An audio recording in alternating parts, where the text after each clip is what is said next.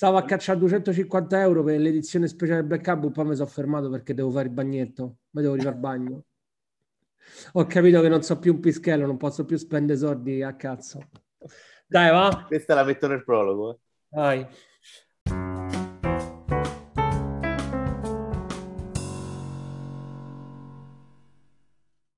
Il mondo si divide in due categorie. Chi ha la pistola carica e chi scava.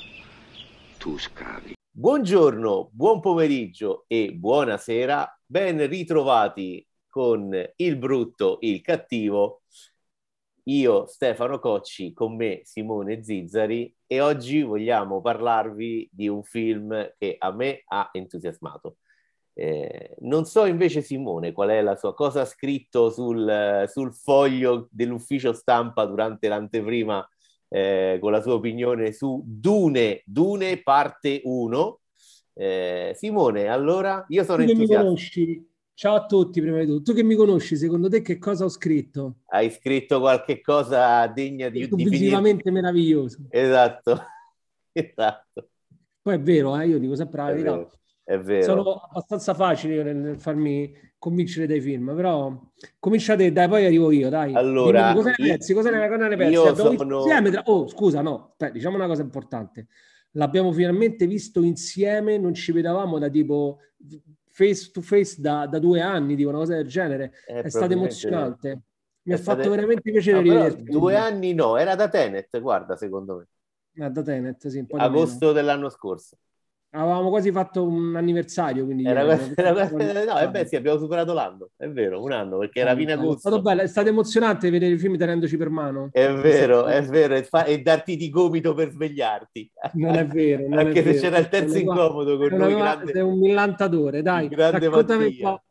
Raccontami Allora, un po', dai, che cosa, cosa ne pensi? Dune parte 1, un film eh, ispirato alla saga letteraria fantascientifica Frank, Frank Herbert. Frank? Non mi ricordo. No, Franco. Franco. Capito, Franco Herbert. Franco? I e Franco IV. E, mm, Frank Herbert, sì. diretto da uno dei più grandi registi contemporanei, Denis Villeneuve.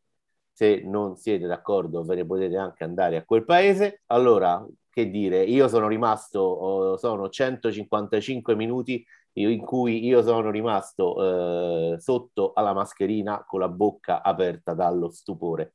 È un film stupefacente. È, eh, io sapete quando eh, si dice eh, che uno dei più grandi doni eh, dell'essere umano è immaginare storie, raccontare storie, creare dei mondi eh, immaginari e dei personaggi che si muovono in questi mondi. Beh, guardando Dune ho capito quanto sia vera questa, questa, questa espressione, perché è veramente la costruzione di un universo eh, incredibile, eh, poetico, eh, vigoroso, potente. ehm, il problema eh, di Dune, ve lo dico subito, è che per il pubblico anestetizzato ai blockbuster eh, della Marvel e, e ai film spara tutto, sicuramente non piace perché è un film in cui c'è pochissima azione, ehm, è un film in cui non c'è l'ironia. L'hai notato? Non si ride mai, non c'è mai una È battuta. un film serio, non è, un film... eh, È un, bravo, bravissimo, è un film serio, quindi non vi aspettate le battutine. Io, ad esempio, quando prima stavo rivedendo il trailer per cercare di riassaporare quelle emozioni, e c'è un momento in cui eh, c'è il personaggio Paul di Timothée Chalamet che va da eh, Jason Momoa e gli, e gli chiede sogno ripetutamente una ragazza, cosa vuol dire? E io da cazzone ho pensato che sei arrapato. E invece no, invece no, sono, eh, sono, sono serissimi, un cast incredibile, il cast è incredibile, io eh, Chalamet lo odio, ma è bravissimo. Eh, l'abbiamo visto in lingua originale il film e da quel poco che ho sentito doppiato Chalamet rende molto meglio in lingua originale. C'è Oscar Isaac e la sua barba che sono incredibili perché Oscar Isaac interpreta due personaggi qui, eh, il duca ehm, della casa Trades e la sua barba.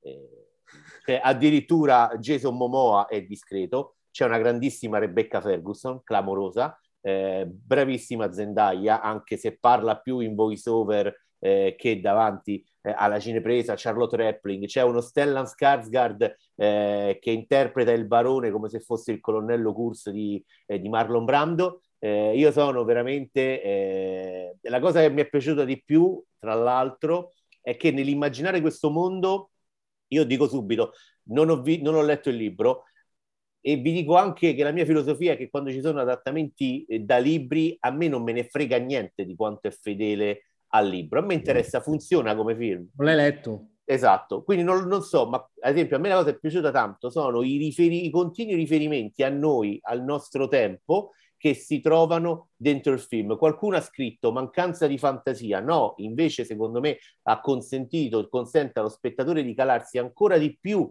dentro questo mondo, questo futuro lontano, ma che senti profondamente umano e umanista. Eh, quindi a me è piaciuto tantissimo, andatelo a vedere perché io voglio vedere la parte 2 assolutamente, quindi se serve faccio una colletta, eh, Denite, do 50 euro, eh, faccio quel che posso veramente. Tu Simone? Allora guarda, ti faccio subito una domanda molto provocatoria. Tu hai detto che Denis Villeneuve è il più grande narratore di fantascienza esistente. Allora io ti faccio subito una domanda che ti to- toccherà il cuore, che ti graffierà il cuore. Quindi lo reputi addirittura migliore di Christopher Nolan? Allora, innanzitutto sei proprio un giornalista perché non ho detto questo. Ho detto che uno dei più grandi registi del nostro tempo e nel nella mia trilogia c'è Nolan e c'è lui. Eh, mio... Mi devi fare, sai che io sono molto un giornalista molto terra-terra, mi devi fare la griglia di partenza, mi devi fare. Nolan. Chi metti al primo posto? Nolan, Nolan, ah, Villeneuve e, e poi il terzo ci devo pensare, il terzo ci devo pensare, no. ma Nolan...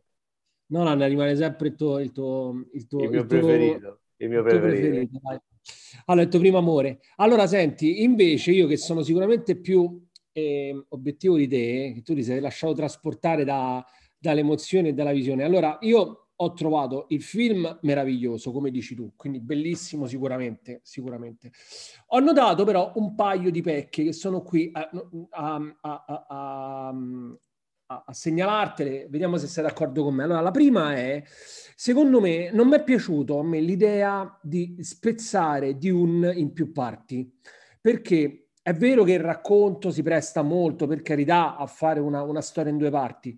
Primo, secondo me è stato molto condizionato anche da questo discorso della serialità che oramai ci ha preso un po' tutti, no? Cioè, oramai siamo talmente tanto abituati alle serie TV, ai cliffhanger, a, mm, che, ti, che ti chiama all'episodio successivo. Secondo me un po' è stato influenzato. Io avrei fatto un film unico su Dune, perché ti spiego non è sicuro che si farà il secondo, cioè il secondo sarà molto, ehm, la, la, decisione se farlo o meno sarà ovviamente in base a, a, ai risultati al botteghino, il che, boh, allora siamo così sicuri che andranno tutti a vedere Dune, che ci sarà questo successo clamoroso? Io non ne sono così convinto, perché ti dico la verità, ehm, abbiamo visto il tra- se tu vedi il trailer ti dà l'idea di un film, se tu poi vai a vedere il film, ce n'è un altro, cioè il film è un'altra cosa rispetto al trailer. Nel trailer si vede molto, ti dà l'idea che questo sia una sorta di blockbuster, che in realtà è tutto tranne che un blockbuster questo film, perché è un film di fantascienza come dovrebbero essere fatti film di fantascienza. Film di fantascienza non è soltanto spari, eh, guerra, missili, fuoco, fiamme, distruzione, eccetera. Qua c'è molto, c'è, c'è molto dialogo, c'è, molto, c'è l'aspetto visivo che è curatissimo, straordinario, ma ci sono pochi combattimenti, poche battaglie, poche guerre e quindi boh, io non so così sicuro che sarà un trionfo al botteghino, me lo auguro perché qualora non fosse, non facessero la seconda parte sarebbe un film monco, sarebbe un altro progetto di un che, che alla fine è fallito purtroppo. Vuoi che ti Quindi dico come va a finire? Vuoi che ti dico come va a finire? Sì, come tu sai? Come tu Perché sai. tu sai che adesso tu, adesso tu dici queste cose mi scordo quello che devo dire successivamente. Ah, sul ah, cazzo, ricordami che poi devo dire una cosa sul cazzo, vai, vai. Ah, ho capito, ricordami che devo dire una cosa sul cazzo. Quindi... No, sul cazzo.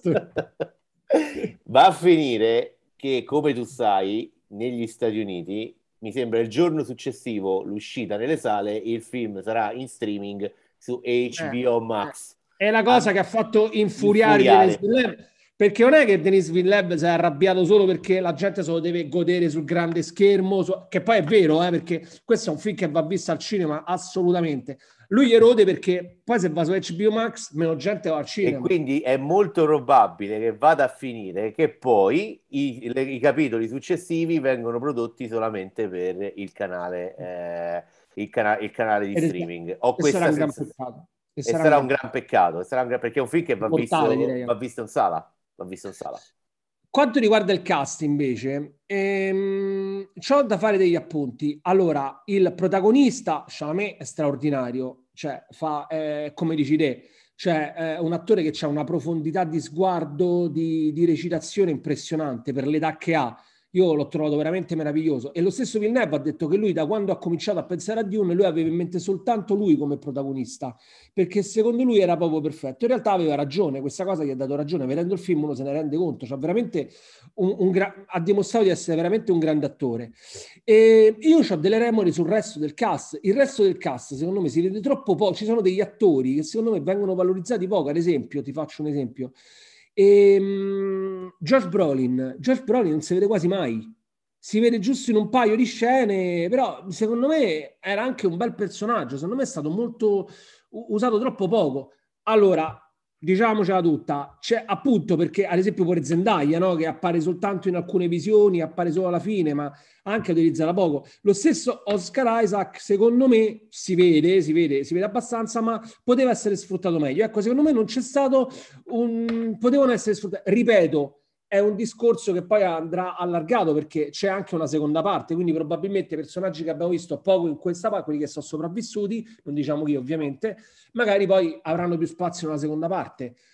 Però a me una cosa che mi ha lasciato un po' perplesso è viene dato grande, grandissimo spazio ovviamente al protagonista e meno agli altri. Non sono molto d'accordo con Rebecca Ferguson, secondo me è, mi è apparsa un po' troppo freddina, un po' troppo algida come recitazione. eh. Eh, ma io ho l'impressione che era quello che è richiesto dal personaggio, perché lei ha questo personaggio che è diviso a metà tra l'amore di madre per il figlio e la fedeltà a questo ordine monastico e sovrannaturale eh, e matriarcale eh, di donne che hanno questi, questi poteri di telecinesi, per dirla proprio in maniera eh, brutalizzata, addirittura la, la capacità di poter comandare eh, le persone e lei è divisa e questo eh, la porta a- a- ad essere un po' distaccata ehm, rispetto all'oggetto poi del suo... Io non, ecco, su questo non sono d'accordo, a parte che Rebecca Ferguson, come la vedi sullo schermo, proprio ti casca la Ma mascella. innamori, ti innamori e quindi poi non sei Continuamente, obiettivo, dai, devi essere, essere critico, devi essere. Continuamente. Poi a me è piaciuto anche,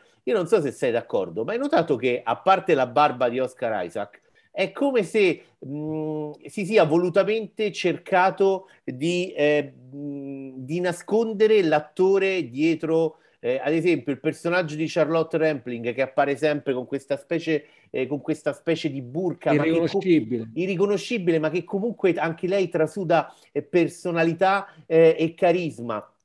Stella Skarsgård è clamoroso. Eh, sì, Skarsgård, io ti dico la verità, non l'avevo proprio riconosciuto. ha preso tanto da Marlon Brando, ma veramente ha creato un personaggio che è, è quasi horror, è inquietante, vola come un palloncino, No, ma- sembra il palloncino del clown di Hit, raga, di Pennywise. Scusa, io ti dico, a livello visivo, ma non è, cioè, avevamo pochi dubbi, ste, nel senso, eh, stiamo parlando di Villeneuve, che è quello che ha fatto Arrival, ha fatto anche il Blade Runner, che è stato, che non poteva che essere una sorta di, tra virgolette, fallimento, però comunque eh, è un film che, cioè, è visivamente straordinario, cioè lui ha questo talento incredibile per la fantascienza, io eh, lo adoro e il film è bello, è bellissimo, cioè, e noi, e noi siamo qui a, io ho cercato di, di vedere le cose che magari ecco, mi hanno lasciato un po' perplesso, ma sono, sono veramente quisquili rispetto all'insieme del film che è meraviglioso, quindi è un film assolutamente da andare a vedere, andatelo a vedere perché bisogna vederlo perché la seconda parte va vista al cinema e non su HBO, ecco quello voglio dire,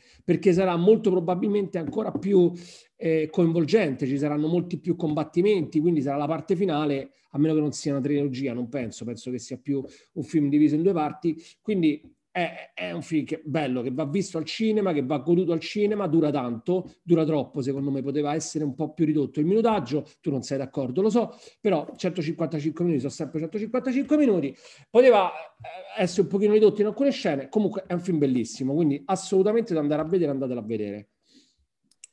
Allora, oggi vogliamo dare anche qualche altro consiglio ai nostri, ai nostri amici. Vai. Allora, comincio io. Eh, oggi marchettone eh, a, Sky, a, Sky, a Sky Cinema. La prima cosa che vi voglio consigliare è il documentario Jane Fonda in 5X, eh, che racconta la storia di questa grande attrice eh, e attivista eh, politica, ma anche eh, icona del eh, fitness nonché sex symbol degli anni 60 e 70 che in questo documentario di Susan Lacey si racconta con estrema eh, sincerità. Eh, Jane Fonda in 5X è l'opportunità appunto di scoprire questa eh, grande donna. Il, la sua storia è raccontata attraverso la storia degli uomini eh, che hanno determinato eh, la sua vita, da papà Henry, eh, che è l'occasione di raccontarsi e di denudarsi eh, veramente su quanto sia stato difficile il rapporto con il padre,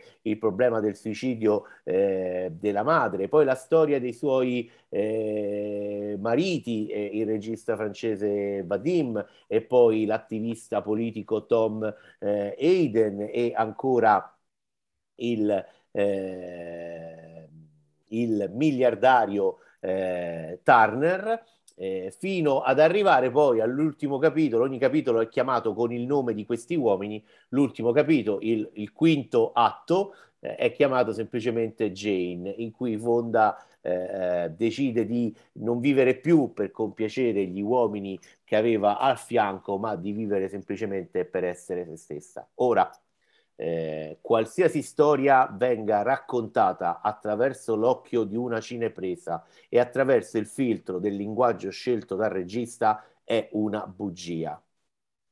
E lo è anche un documentario che esiste grazie alla presenza dell'oggetto della sua indagine. Jane Fonda è intervistata, quindi è chiaro che tutto quanto è studiato per far fare una bella figura a eh, Jane Fonda. Diciamo che neanche motivi, perché Jane Fonda andava in strada a protestare contro la guerra, quando protestare contro la guerra non era considerato figo, ma era considerato tradimento. Eh, quindi le va riconosciuto grande coraggio, le va riconosciuto coraggio nel raccontare, nel raccontare la storia della, della sua famiglia, anche se io non ho simpatia per i figli delle grandi star che hanno comunque vissuto un'infanzia privilegiata e poi quando crescono si lamentano e vabbè ma papà non mi faceva le coccole. Eh, ho capito, però vivevi molto meglio della maggior parte delle persone.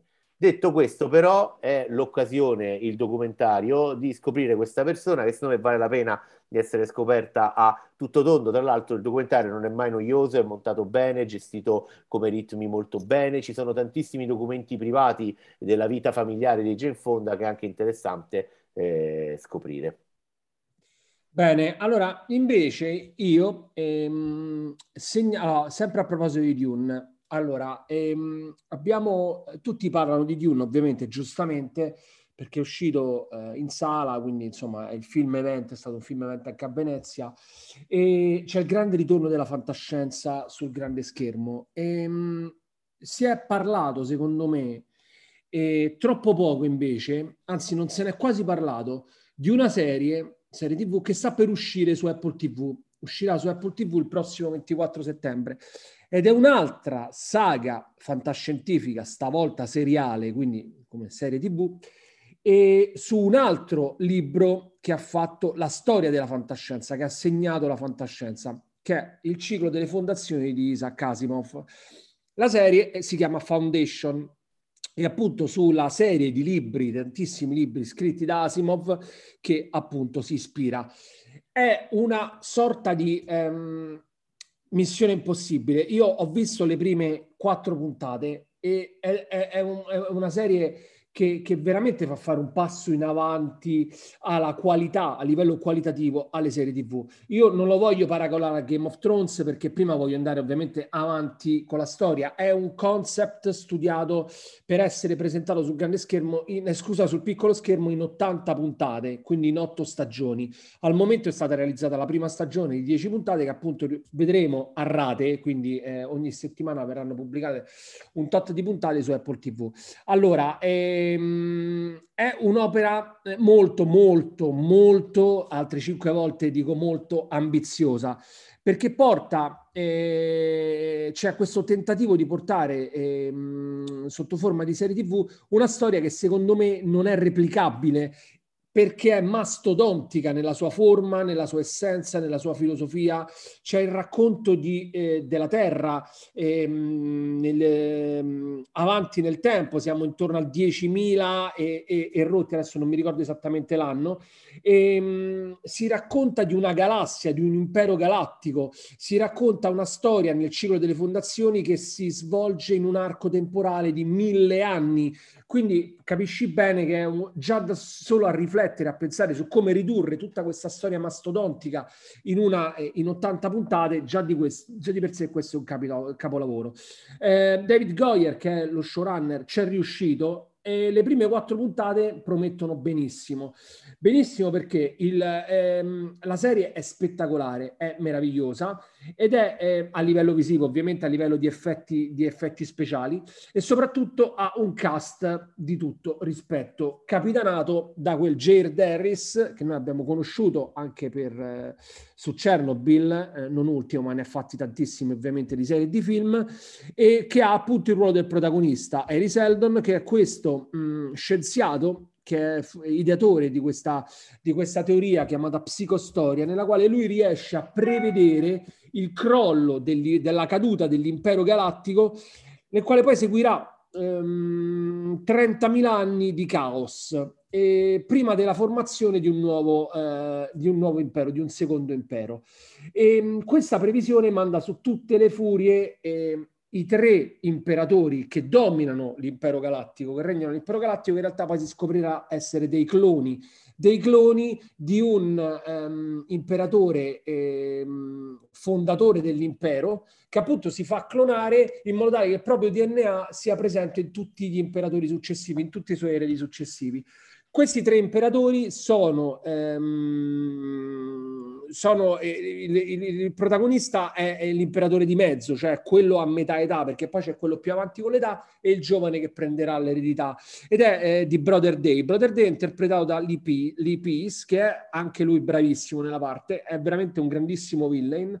Ma la, il bello di questa serie è che Ehm, ha un cast, a parte appunto eh, Jared Harris che lo conosciamo perfettamente, ha un cast non di primissimo livello, ma ehm, c'è una, un, un costante ehm, passaggio, non, non, è, non, non segue lo schema buoni contro cattivi ma c'è un mescolamento dei ruoli durante la serie, quindi ci sono, si parla di tradimenti, si parla di famiglia, si parla di futuro, si parla di tantissimi concetti, di lealtà, di alleanze che poi si rompono. Insomma, è una storia veramente mastodontica però si riesce a seguire con eh, particolare chiarezza ed è questo il vero segreto del successo di Foundation e secondo me il capolavoro che hanno fatto coloro che l'hanno pensato e i produttori. Quindi lo consiglio vivamente dal 24 settembre su Apple TV eh, Plus, non, non, lo perdete perché, vi ripeto, secondo me vale la pena. Allora, eh, premesso che io a David Goyer per, ho perdonato tante cose che ha combinato in televisione solo perché è uno degli sceneggiatori dei film di appunto di, di Nolan, però anche uh, Batman, Superman, sta, esatto, Star Wars, però uh, cioè, Flash Forward grida, grida, grida vendetta eh, da tutti i pori. Ognuno, scivo, ognuno mi, può scivolare nella sua carriera. Mi chiedo eh, se nella saga delle fondazioni si parla anche di italiani europei, la fondazione di Massimo D'Alema. Tu hai visto i primi quattro episodi, mi sai rispondere? Non lo so, al momento ancora non, la, ancora non è apparso. Non Modalema nella seconda stagione. Sarebbe un so grande villain. Sì, sì, sarebbe un grandissimo villain. ne sono sicuro. Jared Harris, scansate, c'è Massimo D'Alema. Mi piace Jared Harris? A me tantissimo. In, Cer- eh, in The Terror e Chernobyl è incredibile. Quando eh. l'ho intervistato te l'ho salutato, ho detto mi, mi, mi se, mm, c'è un, un, mio collega italiano che ti stima tantissimo. Me lo pomicerei subito, guarda, lo ammiro tantissimo. È veramente un grande. menzionarla. Allora, il mio terzo consiglio eh, di oggi è un'altra. Secondo... Ma... Ah, scusa, perché Dune è il nostro. Dune lo consiglio, lo consiglio, lo considero. Lo consigliamo insieme. Eh, esatto. È, eh, è, allora, è una cosa che ho recuperato e io mi scuso con Kate Winslet perché ho dubitato. Ma Omicidio a East Town che trovate su Sky Atlantic è una serie incredibile. Visto. Visto. È, è una serie incredibile allora, inizia come tre manifesti a Ebbing, Missouri, ovvero con la madre di una ragazza scomparsa che attacca attraverso i media eh, l'inefficienza e l'immobilismo della polizia di East Town nel cercare appunto la figlia eh, scomparsa. A capo delle indagini c'è proprio il personaggio di eh, Kate Winslet che interpreta questo detective eh, Mare ehm, che nella cittadina è un personaggio molto famoso, molto conosciuto perché da giovane aveva segnato il canestro decisivo nella finale di un torneo di basket e quindi è conosciutissima, che rappresenta è praticamente l'incarnazione femminile eh, di tutti i, i, personaggi di poliziotti tossici che abbiamo visto eh, in tanti anni di cinema, uno che eh, si inventa le prove, eh, che, che, è violento, che è violento in famiglia anche solo eh, verbalmente ehm, aggressivo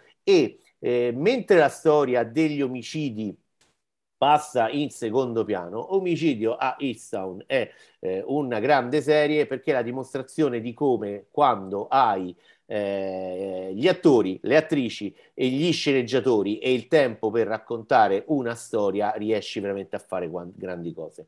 Perché non è solo la storia di eh, Mare e di come cerca di combattere questi demoni che le si agitano eh, dentro, ma è anche uno spaccato dell'America inquietante eh, perché noi vediamo un'America in cui eh, i, i, genitori, i padri, la generazione, possiamo dire anche quella nostra, Simone, sono tutti mezzi alcolizzati, con figli e figlie che restano, diventano genitori in età giovanissima, eh, figli che nel frattempo si drogano e si alcolizzano a più non posso, quindi i nonni sono costretti a fare da padre eh, ai nipoti. I figli sono una generazione assolutamente perduta e eh, senza eh, futuro. E in questo disastro eh, sociale la protagonista interpretata da Kate Winslet cerca non solo di trovare un serial killer ma di ritrovare eh, se stessa. Quindi io ve la consiglio davvero davvero caldamente. La trovate su Sky, eh, su Sky Atlantic Bene, allora il, l'ultimo consiglio, invece il mio ultimo consiglio della giornata è una serie che trovate, no scusami, è un film che trovate su Netflix. Allora, io volevo omaggiare un gruppo musicale eh, che quest'anno... Eh, che, mh, mm, I ricchi e poveri. Sì, sì, proprio loro. E che mh, mm, qualche settimana fa ha festeggiato i 30 anni dall'uscita di un album che ha fatto la storia della musica rock hard rock, heavy metal se vogliamo, ed è il Black Album dei Metallica. Allora, per eh, omaggiare, per festeggiare Metallica, che non so se lo sai, ma sono il mio gruppo preferito, ehm, consiglio vivamente un film che uscì parecchi anni fa, che si chiama Some Kind of Monster, lo trovate su um, Netflix appunto.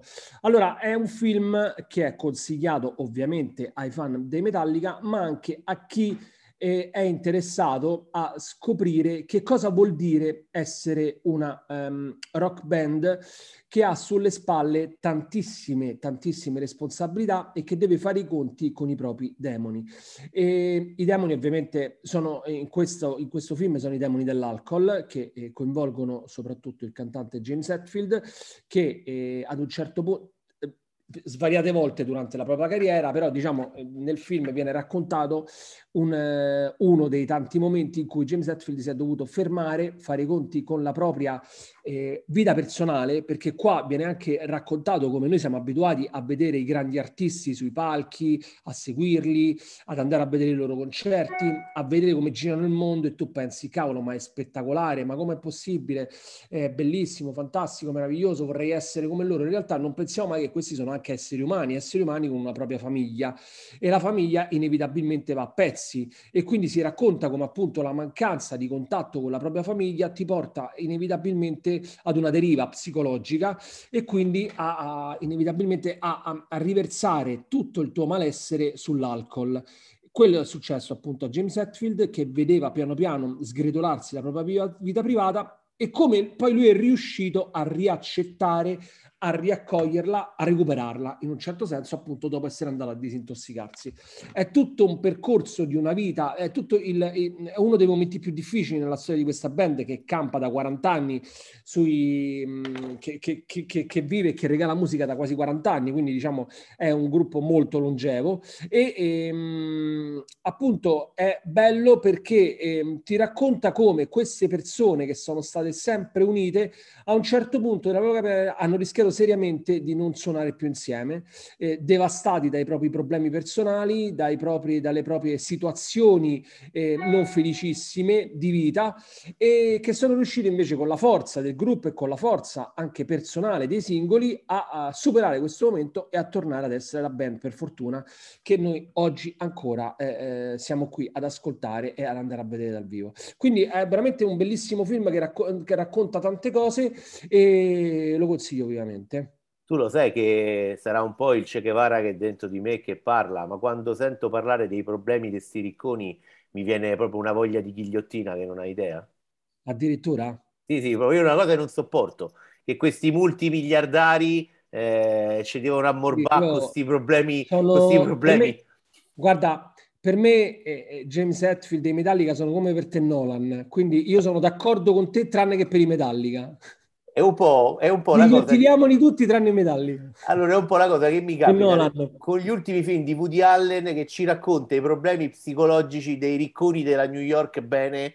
Eh, gente che poi non, è, non sono dei VIP come questi qua, i Metallica, eh, ma è gente comune che però ha fatto una barca di soldi, magari facendo il dentista o facendo eh. l'avvocato e c'ha i problemi. E a me viene, viene, veramente voglia di ghigliottina, di portarli sulla pubblica piazza e ghigliottinarli, oppure fargli vedere i veri problemi della, della gente di tutti i giorni. E eh. tu non sei d'accordo quando dico che i soldi non regalano la felicità? Assolutamente non sono d'accordo. Datemi i soldi e poi ve lo spiego. Anzi, se volete, mandate un bonifico al brutto e il cattivo Bravo, facciamo questo oh. esperimento. Perché così lo sperimentiamo, esatto. Cioè, noi esatto. vogliamo provarla questa cosa sulla nostra pelle, capito? Cioè, io mi voglio, voglio diventare alcolizzato, come però una pol- bisogno prima i soldi, capito? Una, come una poltrona per due, facciamo questo esperimento sociale, siamo in due, esatto. il resto Ma, oh, oh, poi ve li ridiamo, eh? poi ve li ridiamo come, indietro. Come no? Come fino no? Dopo che me li sono mangiati. Dopo che me li sono mangiati esatto. tutti. Esatto. Allora, Abbiamo finito i nostri eh, consigli per oggi, quindi eh, vi Oggi ricordo... tutti i consigli, eh? Oggi tutti i consigli, co- Solo cose belle, solo cose belle. Cose belle, se vedi, stiamo diventando tutti troppo buoni qua, eh? Vi esortiamo a mettere, a iscrivervi al canale su Spotify, Apple Podcast, su tutte le app per ascoltare, andare sui nostri social e mettere un like per, ascolt- per leggere le cazzate che scriviamo durante la settimana eh, di condividere la puntata su WhatsApp o su Telegram con i vostri amici, ma soprattutto con i vostri nemici se non vi è piaciuta. E anche per oggi il brutto e il cattivo vi salutano. Ciao Simone. Ciao ciao.